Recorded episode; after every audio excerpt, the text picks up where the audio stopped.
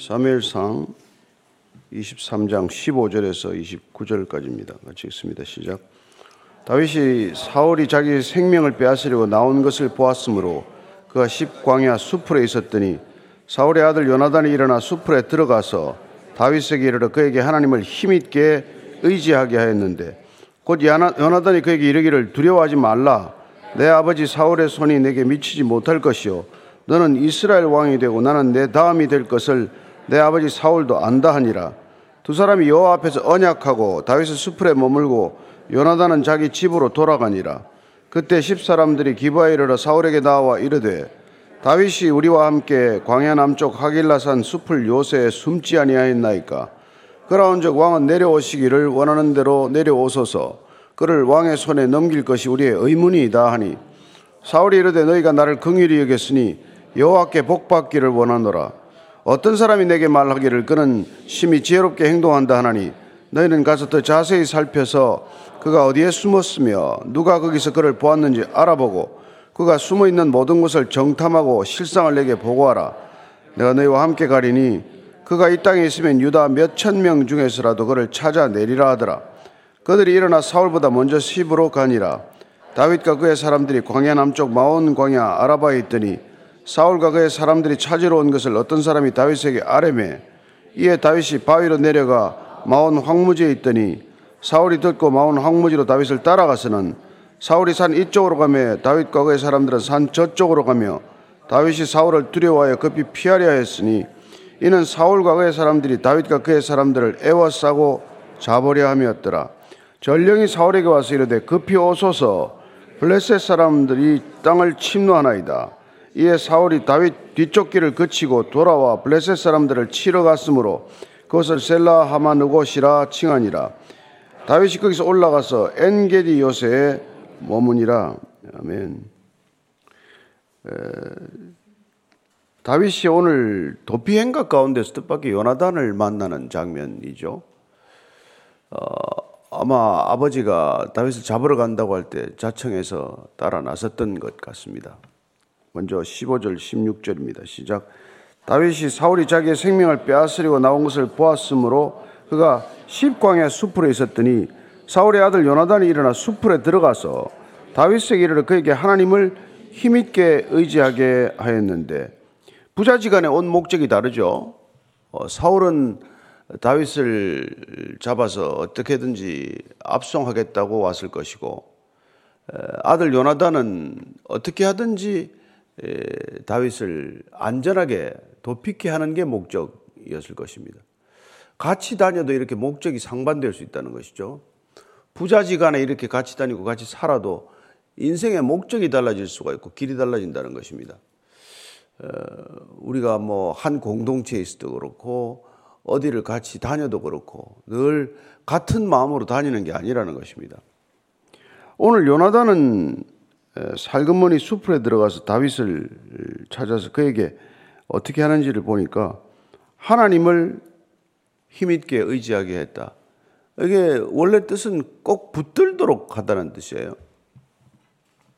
다윗이 하나님을 꼭 붙들 수 있도록 도와주는 것입니다. 물론 둘이서 막역한 친구죠. 친구 지간에 가장 잘 도와주는 방법이 무엇인가? 아니 또 친구 관계를 넘어서더라도 우리가 누군가를 도와주는 최선의 길이 뭔가 그걸 오늘 우리에게 알려주고 있는 것이죠. 뭐 이런저런 도움을 주는 방법이 여러 가지가 있을 수 있겠지만 우리 인생에서 가장 누군가를 잘 도와주는 길, 최상의 도움을 주는 길, 그건 그 사람이 하나님을 꼭 붙들도록 도와주는 것이다. 그게 오늘의 핵심이에요. 뭐 우리 주변에 어려운 사람이 얼마나 많습니까? 또 어려움의 종류도 얼마나 다양합니까? 우리는 일일이 그 사람들의 어려움을 다 해결할 수는 없어요. 그러나 적어도 우리가 그 사람에게 가장 필요한 도움, 가장 절박한 도움이 사실은 하나님을 꼭 붙들도록 도와주는 것이다. 이걸 우리가 잊어서는 안 된다는 것이죠.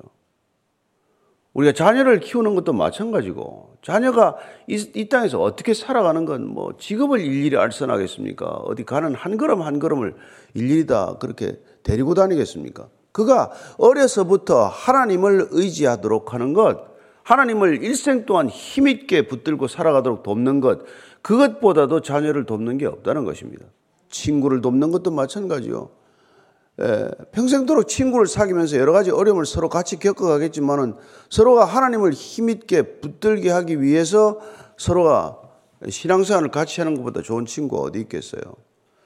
다윗과 요나단이 그토록 우리가 지금까지 전해지는 깊은 우정으로 우리에게 각인이 되어 있다면 그건 그 사람들이 서로 물질적인 걸 주고받아서 천한 매부지간이라서 그런 게 아니란 말이에요. 서로가 하나님을 힘있게 의지하도록 돕는 그런 관계였다는 측면에서 우리는 좋은 관계다 이렇게 말하는 것이죠.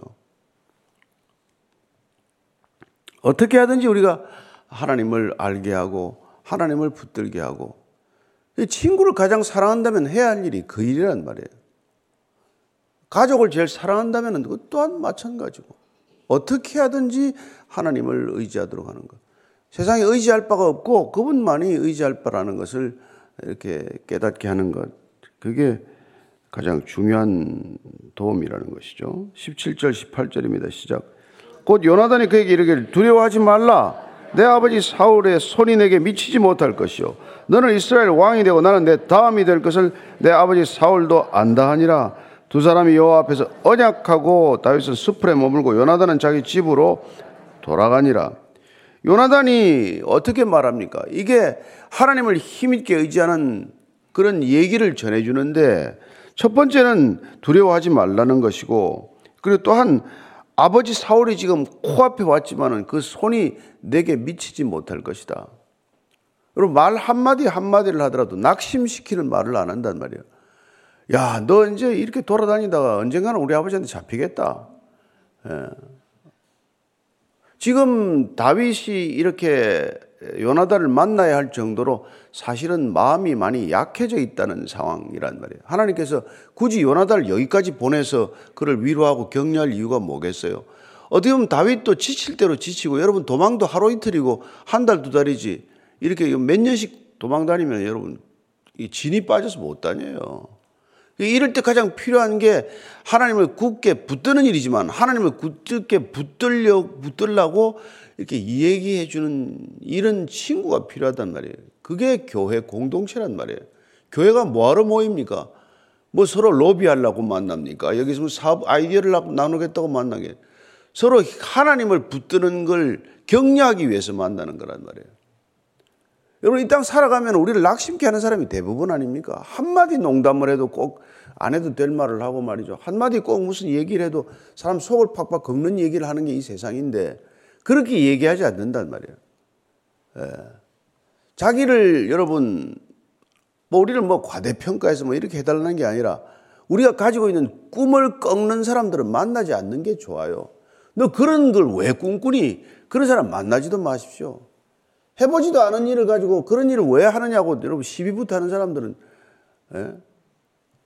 남의 꿈을 격려할 줄 알고 남의 꿈을 그래도 위로할 줄 알고 말이죠. 그렇게 한번 해보라고 하는 사람들이 필요하지 그거 왜 하냐 그거 하지 마라 그 필요 없어요.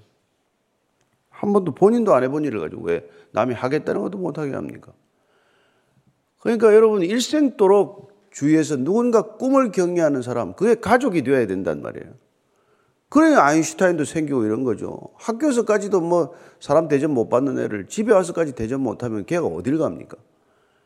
그러니까 가족이나 친구란 끊임없이 그 하찮은 꿈이라고 이렇게 뭐 무시하는 게 아니라 한마디라도 털 이렇게 격려해 주는 거. 실패하면 어떠니? 실패도 경험이다. 이렇게 얘기해 주는 사람하고 그건 너 그거 한번 넘으면 너 끝장이다. 너 인생에 다시 기회가 없다. 이렇게 얘기하고 다르잖아요. 오늘 보니까 요나단이 예, 너는 두려워하지 말라. 내 아버지가 지금 너를 평생 쫓아다닌다고 하더라도.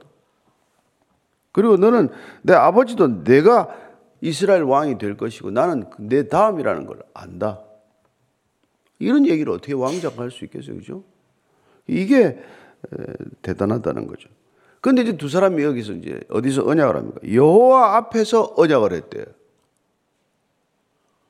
뭐 이렇게 둘이서 약속을 하더라도 증인이 있어야 되잖아요. 신앙은 뭡니까? 항상 하나님이 증인이시다. 여호와 앞에서 언약을 맺었다. 이게 히브리어는 리프네 야훼라고 되어 있는데 이게 코람데오예요, 결국은. 우리 신앙이란 늘 하나님 앞에서 하는 약속이란 말이에요. 그래서 그 아무리 하찮은 약속이 없단 말이에요. 하나님 앞에서 하는 약속이면 누구와의 약속도 하나님이 보증하는 약속이 되어야 된다 이 말이죠. 그래서 지금 요나단과 이 다윗은 평생토록 자기들이 어떤 언약을 할 때 이 언약이 하나님 앞에서 한 언약이기 때문에 어, 지키는 언약이란 말이죠.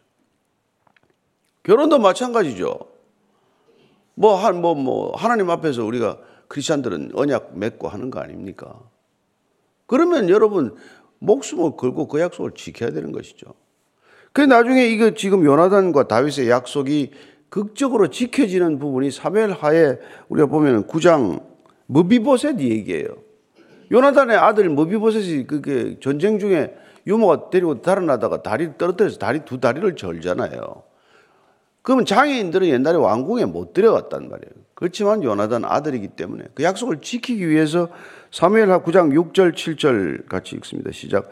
사울의 손자 요나단의 아들 무비보셋이 다윗에게 나와 그 앞에 엎드려 절하며 다윗이 이르되 무비보셋이여 하니 그가 이르기를 보소서 당신의 종인이다. 다윗이 그에게 이르되 무서워하지 말라. 내가 반드시 내 아버지 요나단으로 말미암아 내게 은총을 베풀리라. 내가 내 할아버지 사울의 모든 밭을 다 내게 도로 주겠고 또 너는 항상 내 상에서 떡을 먹을지니라 하니 이런 놀라운 약속을 지킨단 말이에요. 그 절름발의 아들이 무슨 소용이 있습니까? 그 평생 데리고 밥상에서 같이 있을 이유가 뭐가 있어요? 그러나 친구와의 그 약속을 했기 때문에 예. 찾아내가지고 이것도 일부러 찾아냈어요. 요나단 아들 어디 있는 찾아봐라. 찾고 보니까 이게 장애인이란 말이에요. 두 다리를 쳤는데 데리고 와라. 데리고 와서 내가 평생 그 아이를 데리고 식사하겠다. 이게 약속이. 그 왜냐하면 하나님 앞에서 한 약속이기 때문에 그렇단 말이에요. 우리가 약속을 하지, 예수님께서는 오죽하면 약속하지 마라. 예면 예, 아니면 아니라고 하지. 함부로 약속하지 마라. 너는 뭐 약속 지킬 능력이 없다는 거죠. 우리가 하나님의 이름을 걸고 약속하고 지키는 것도 얼마나 위험천만한 일입니까? 얼마나 많은 뭐 국회 증언이니 뭐니 뭐 성경에 손을 얹고 증언해봐야 다그 거짓말들이 나중에 다 이렇게 드러나고 그러잖아요. 그러니까 그 하나님의 이름을 가장 망령되이 일컫는 것이죠. 안 하든지 하면 지키든지 뭐 그래야 되는 거죠. 자, 19절 이해합니다. 시작. 그때 십 사람들이 기부하에 이르러 사울에게 나와 이르되 다윗이 우리와 함께 광야 남쪽 하길라산 숲을 요새 숨지 아니하였나이까? 그러하온즉 왕은 내려오시기를 원하시는 대로 내려오소서. 그를 왕의 손에 넘길 것이 우리의 의문이다니. 사울이 이르되 너희가 나를 긍휼히 여겼으니 여호와께 복 받기를 원하노라. 여러분 같이 하나님 믿어도 같이 예수 믿어도 복이 뭔지가 이래 다르단 말이에요. 그 다윗을 지금 잡아서 이제 밀고 하러 온 거예요 기부하까지 왔을 거 아닙니까? 먼저 왔는데 와가지고는 다윗이 우리 동네 숨었습니다. 그 근처 수풀에 숨었다. 이걸 밀고 하러 온 자에게 야 너는 하나님께 복 받겠다. 여러분 밀고자가 무슨 복을 받습니까? 어쨌건 이런 자기 그러니까 이게 자기로 꽉 차 있는 사람은 자기한테 덕이 되는 행동을 하는 사람들을 축복하는 사람이 되는 것이죠. 그러다 같이 망하는 거예요. 복은 무슨 복입니까? 같이 다 망하는 것이죠. 그러니까 우리가 이 복에 대한 기준이 안 바뀌면 여러분 신앙은 하나도 달라지지 않아요. 뭐가 복인데? 돈 많으면 복이래. 뭐 돈이 많은 게 복이에요. 돈 많아서 복안 많은 게 훨씬 많더만. 그냥 돈이 많을 뿐이란 말이에요. 그걸 잘 산다고 하지 뭐가 잘 사는 건데? 오래 살면 잘 산다고 생각해. 뭐가 오래 살면 잘 삽니까? 예? 여러분 예수님 33살에 돌아가셨는데 잘 못 산 겁니까? 그렇지 않잖아요. 그러니까 잘 산다 이런 게 무슨 오래 사는 것, 돈 많이 사는 것, 무슨 높은 지위를 가지고 사는 것, 무슨 인기 절정의 삶을 살 그게 잘 산다고 얘기하는 게 이 세상에 이게, 이게 잘못된 관점이란 말이에요. 행복에 대한 관점이 비틀려 있으니까 신앙도 그걸 추구하는 신앙으로 가면은 뭐 기복 신앙이라고 말하는 것이고 말이 좋아 기복 신앙이지 뭐 그게 신앙이 아니란 말이에요. 예, 신앙과는 다른 길이죠. 그 지금 뭐 이게 어쩌다가 지금 사울이 뭐 이 지경에 빠졌는지 다윗 잡아오는 놈, 다윗 밀고 가는 놈, 이런 놈 복 받을 거다, 복 받을 것이다. 이런 소리는 하고 있단 말이에요. 왕이라는 자가. 22절, 23절입니다. 시작. 어떤 사람이 내게 말하기를 그는 심히 지혜롭게 행동한다 하니 너희는 가서 더 자세히 살펴서 그가 어디에 숨었으면 누가 거기서 그를 보았는지 알아보고 그가 숨어 있는 모든 것을 정탐하고 실상을 내게 보고하라. 내가 너희와 함께 가리니 그가 이 땅에 있으면 유다 몇천 명 중에서라도 그를 찾아내리라 하더라. 이제 뭐 이게 사울이 말이죠. 또 알기는 알아요. 다윗은 심히 지혜롭게 행동한대. 그럼 자기는 뭐예요? 어리석게 행동한다는 고백 아닙니까? 그러니까 우리는 부지불식 간에 어떤 사람에 대해서 경쟁심을 갖거나 시기심을 갖거나 그 사람을 적대적으로 돌리고 나면 정말 어리석어져요. 그래서 여러분 용서는 지혜롭게 사는 삶의 가장 기초란 말이에요. 용서 못하고 미워하고 시기하고 그 사람을 원망하고 하면은 모든 결정들이 거기 묶여가지고 인간 수준 내지 인간 그 사람 수준 이하의 결정을 할 수밖에 없게 된다는 것이죠. 신앙은 거기서 풀려나는 일이란 말이에요. 용서는 내 살자고 하는 거예요. 내가 풀려나기 위해서 하는 거란 말이에요. 그 사람이 묶여 있는 가장 강력한 줄이 뭡니까? 미워하는 거죠. 뭐 계속 하루 종일 그 사람 미워하고 하루 종일 그 사람 생각하고. 그러니까 사울의 머릿속에 다윗밖에 없잖아요. 사랑해서도 머릿속에 하루 종일 있을 수 있지만 미워해서 하루 종일 있으면은 이게 진짜 인생이 얼마나 고통스럽겠어요. 그러니까 사울의 불쌍히 짝이 없는 거죠. 자, 24절부터 26절까지예요. 시작. 그들이 일어나 사울보다 먼저 시부로 가니라. 다윗과 그의 사람들이 광야 남쪽 마원강에 알아봐 있더니 사울과 그의 사람들이 찾으러 온 것을 어떤 사람이 다윗에게 아뢰매 이에 다윗이 바위로 내려가 마온 황무지에 있더니 사울이 듣고 마온 황무지로 다윗을 따라가서는 사울이 산 이쪽으로 가며 다윗과 그의 사람들 산 저쪽으로 가며 다윗이 사울을 두려워해 급히 피하려 했으니 이는 사울과 그의 사람들이 다윗과 그의 사람들을 애워싸고 잡으려 함이었더라. 자, 이게 이제 뭐 어쨌거나 와서 대병력을 이끌고 왔겠죠. 그래서 이걸 지금 산 이쪽 저쪽에서 지금 나눠가지만 이게 지금 둘러싸서 포위해서 이제 잡겠다고 포위망을 좁혀 들어오는 거죠. 얼마나 절박한 상황입니까? 다윗이 이제 꼼짝 못하고 잡히게 됐어요, 사실은. 그런데 하나님이 이럴 때 어떻게 개입하냐는 말이죠. 너무 뜻밖의 방법으로 개입을 해요. 그게 여러분 27절 이해합니다. 시작. 전령이 사울에게 와서 이르되 급히 오소서 블레셋 사람들이 땅을 침노하나이다.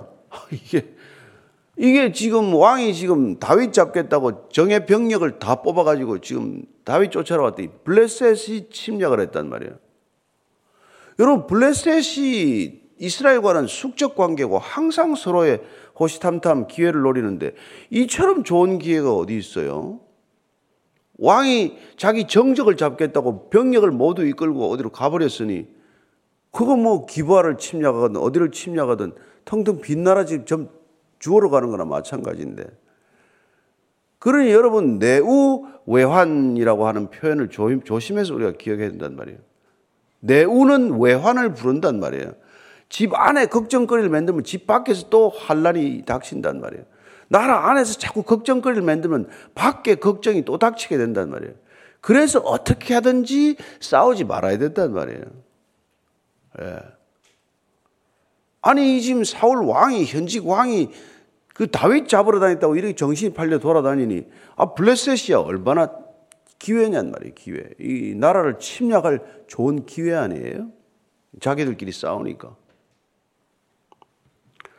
그 맨날 이렇게 남남 갈등을 만드는 북쪽의 전략이야말로 탁월한 전략이에요. 뭐 치고 내려올 게 뭐 있어. 뭐 좀 안에서 자기들끼리 싸우다가 주저앉으면 되는데. 그러니 여러분 무슨 일이 있더라도 이렇게, 이게 하나 되기 위해서 애써야 된단 말이에요. 여러분 부부지간에 싸우더라도 남이 알 정도로 싸워서는 안 되잖아요. 어디 뭐안 싸우고 사는 부부가 어디 있겠어요. 근데 이 집 밖으로 나오면 안 된단 말이에요. 안에서 이게 수습이 돼야 되고 안에서 화해가 돼야 되고 안에서 해결이 돼야 된단 말이에요. 싸우란 얘기가 아니고 예, 안 싸워야 되지만은 그 갈등이 있고 무슨 서로 간에 뜻이 맞지 않는 때가 있더라도 그게 그 안에서 해결이 돼야 된단 말이에요. 밖에 벌써 나가면은 그건 뭐 이미 이미 걸려든 거예요. 그게. 집안을 허무는 여우의 계략에 말려든 거예요. 그 스크루테이프의 편지란 책을 갖고 봐야 돼요. 사탄이라는 놈이 그 자기 졸개 워무드한테 가르치는 게 말이에요. 우리는 그, 그들은 그리스도인들을 환자라 불러요. 환자. 저 환자들 말이지. 어떻게 하면은 그리스도인들을 실족해 할 건가? 그 전략이 거기 다 있는데 그걸 보면 우리가 맛 상대할 수 있는 또 전략을 짜야 될 거 아니겠어요? 그리스도인들이 가장 그렇게 안타까워하는 그 C.S. 루이스가 이게 전략이 없다라고 얘기해요. 맨날 은혜를 구하고 무슨 은총을 구하는데 전략이 부족하다. 이게 사탄은 전략적인데 그리스도인도 전략이 없다. 이런 얘기를 이제 하는 거죠. 뭐 사랑과 믿음과 소망이 있으면 사는 건 뭐 문제 없어요. 그러나 악한 적들과 싸울 때는 전략이 있어야 된다. 그 얘기예요. 근데 하나님은 전략이 있죠. 네가 정 그렇게 다윗을 쫓아다닐 때 그러면 블레셋이 침략하도록 내어버려 두지 뭐 이러면 끝나는 거라고. 내어버려 두는 게 하나님께서는 가장 큰 심판이에요. 심판. 내어버려 두는 게. 뭐 지구가 좀 뜨거워 1.5도쯤 올라가도록 내어버려 두지 뭐. 그럼 우리 다 죽는 거예요.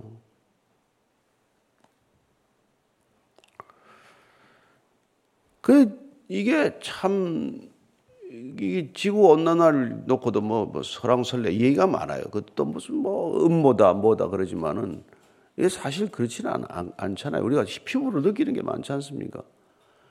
예. 근데 우리가 이 화석 연료를 쓰는 게 어때요?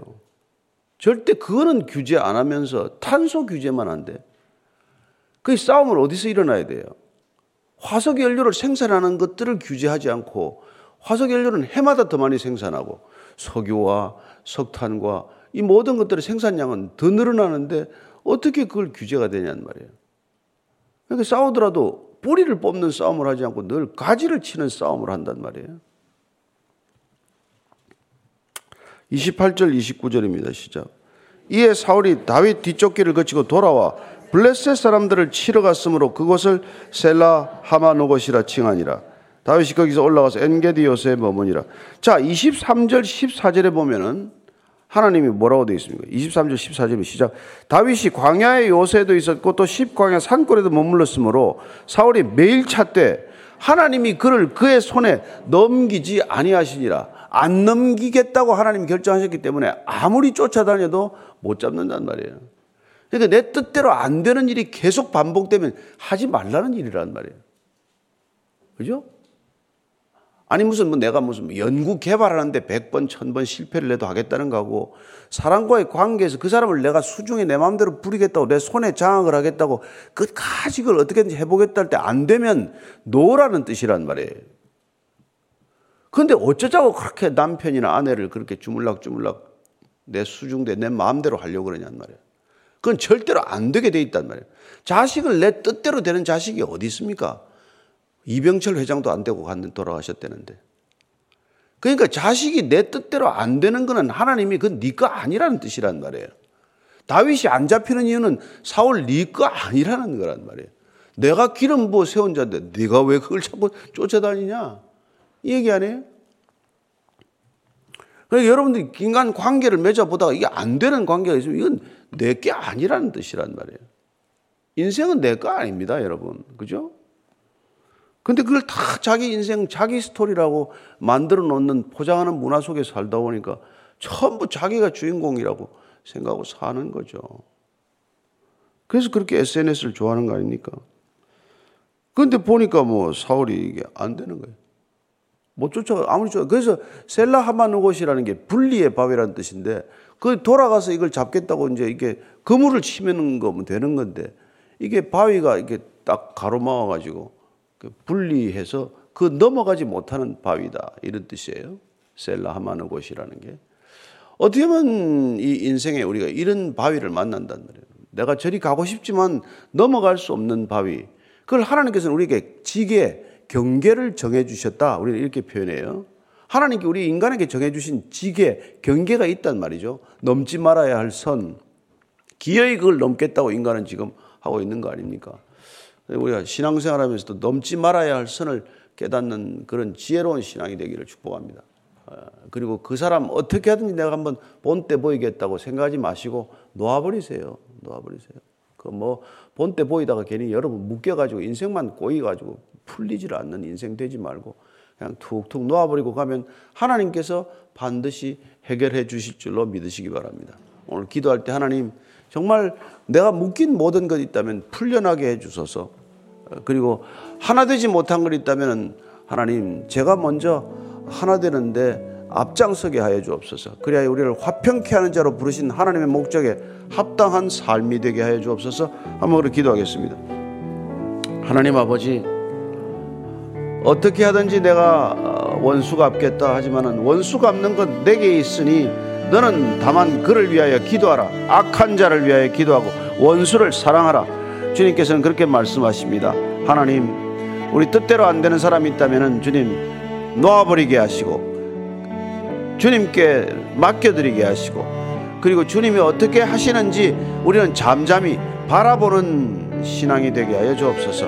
하나님, 우리가 끝까지 해야 할 일과 하지 말아야 할 일을 분별할 수 있는 지혜를 주시고 분별할 수 있는 영적 분별력과 판단력을 허락해 주셔서 하나님 오늘도 하나님이 인도하시는 길로 성큼성큼 걷게 하시되 하나님께서 가지 말라고 하는 길 굳이 굳이 고집 부리고 걷는 어리석은 인생 되지 않게 하여 주시옵소서. 하나님 내 것 아닌 것 내 것으로 착각하고 살지 않게 하시고 내가 마음대로 통제하고 다스릴 수 있는 관계가 아니라는 것 주님께서 깨닫게 하셨사오니 사람을 다스리고 부리고 내 마음대로 좌지우지하고자 하는 어, 못된 버릇에서 벗어나게 하여 주옵소서. 이제는 십자가에서 오히려 당신을 어, 못 박아 버리신 우리 구주 예수 그리스도의 은혜와 나를 못 박은 자들 다 맞아주시는 아버지의 사랑과 어, 궁극적으로 자아를 버릴 때 자기를 찾게 하시는 성령님의 깨닫게 하심이 오늘도 주 안에서 누군가와 하나 되는 길 걷기로 결정한 이 자리에 고개 숙인 모든 화평케 하는 하나님의 자녀들 위해 지금부터 영원까지 함께 하시기를 간절히 축원하옵나이다. 아멘.